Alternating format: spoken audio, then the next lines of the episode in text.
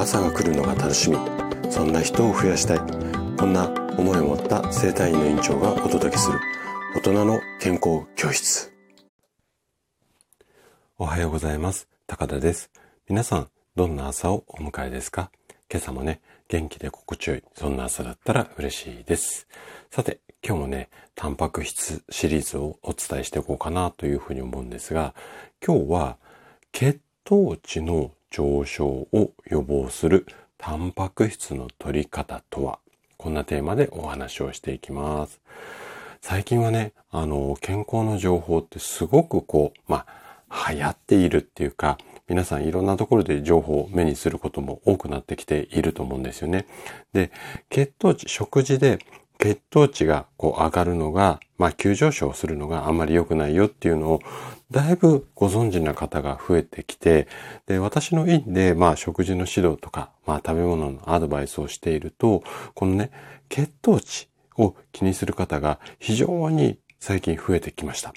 そこで今回は血糖値の上昇を予防するタンパク質の取り方。これをね、あの、教えちゃいます。で、実は、タンパク質と血糖値って結構関係が深いです。で、こういうお話をすると、えー、こんな話聞いたことなかったっていう方も非常に多いんですが、意外とね、密接な関係ありますので、血糖値が気になる方はもちろん、そうでない方もね、ぜひ最後まで楽しんで聞いていただけると嬉しいです。じゃあね、早速、ここから本題に入っていきましょう。食後の血糖値を抑える。まあ、こんなキャッチコピーで、いわゆるその健康食品とか、健康じゃない、まあ普通の食品なんかとか、あとは飲料ですね、飲み物なんかも、いろんな商品にこの血糖値急上昇とか、血糖値上がるのを抑えるみたいな、こう、キャッチフレーズっていうんですかね、あの、キャッチコピーを、あの、つけた商品っていうのをすごく目にすることが多くなったと思うんですよね。じゃあね、そもそも血糖値ってなんで抑えなきゃいけないの？こんなところからね、今日はお話をしていきたいなというふうに思うんですが、食事の後、こう、食べ物が体の中に入って消化吸収されると、ちょっとね、難しい説明になるんですが、糖分っていうのは、ブドウ糖として血液の中に取り組まれ、あ取り込まれてね。それで、いわゆる血糖っていうものになるんですよ。で、この血糖値っていうのは、この血液の中のグルコースって言って、ブドウ糖なんですけども、この濃度のことを血糖値っていうふうに言います。で、ここの説明はちょっと難しいので、ああ、そんなこともあるのねっていうふうに思っていただければいいんですけども、じゃあね、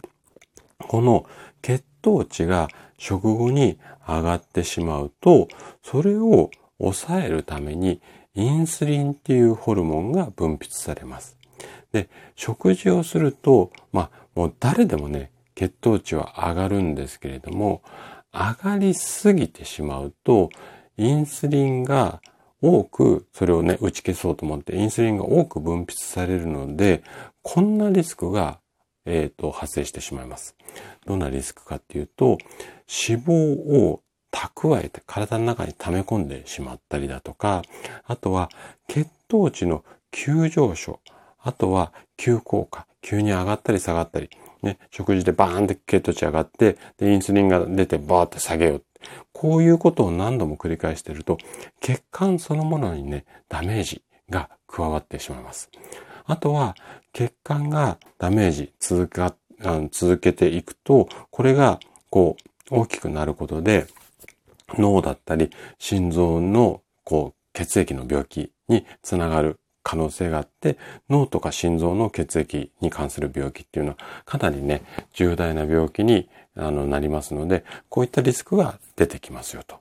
じゃあ、この血糖値の急上昇、食後にボンって上がるのを抑えるために食べ物の順番を工夫しましょう。これ、ベジファーストなんて言って、私もラジオの中で何度か紹介してるんですが、野菜から先に食べましょうね、なんていうこと。こんな食べ方が良いっていうふうにされていて、これはもう本当にその通りなんですが、それだけじゃないんですよね。で、実はね、タンパク質も血糖値を上げにくい、こんな特性があるんですよ。で、食べたら血糖値がボンって上昇してしまう糖質に対して、タンパク質っていうのは体の中で分解されて、ゆっくりゆっくり糖質に変わるんですよね。で、例えばなんですけれども、ご飯の前にお肉やお魚みたいなおかずを食べれば、食後4時間の血糖値の上昇が抑えられる。こんな研究データもあります。で、それだけじゃなくって、アミノ酸の中にも糖となるものとならないものがあって、糖にならないロイシンっていう名前のものだったり、リジンっていう名前のもの、こういった、まあ、栄養価っていうか成分を多く含む食品を意識して、こう摂取する。そうすると血糖値の上昇が抑えやすくなります。じゃあ、ロイシンってどんなものに入っているのっていうと、例えばカツオだったり、鶏の胸肉ですよね。で、私が結構お勧めしている卵です。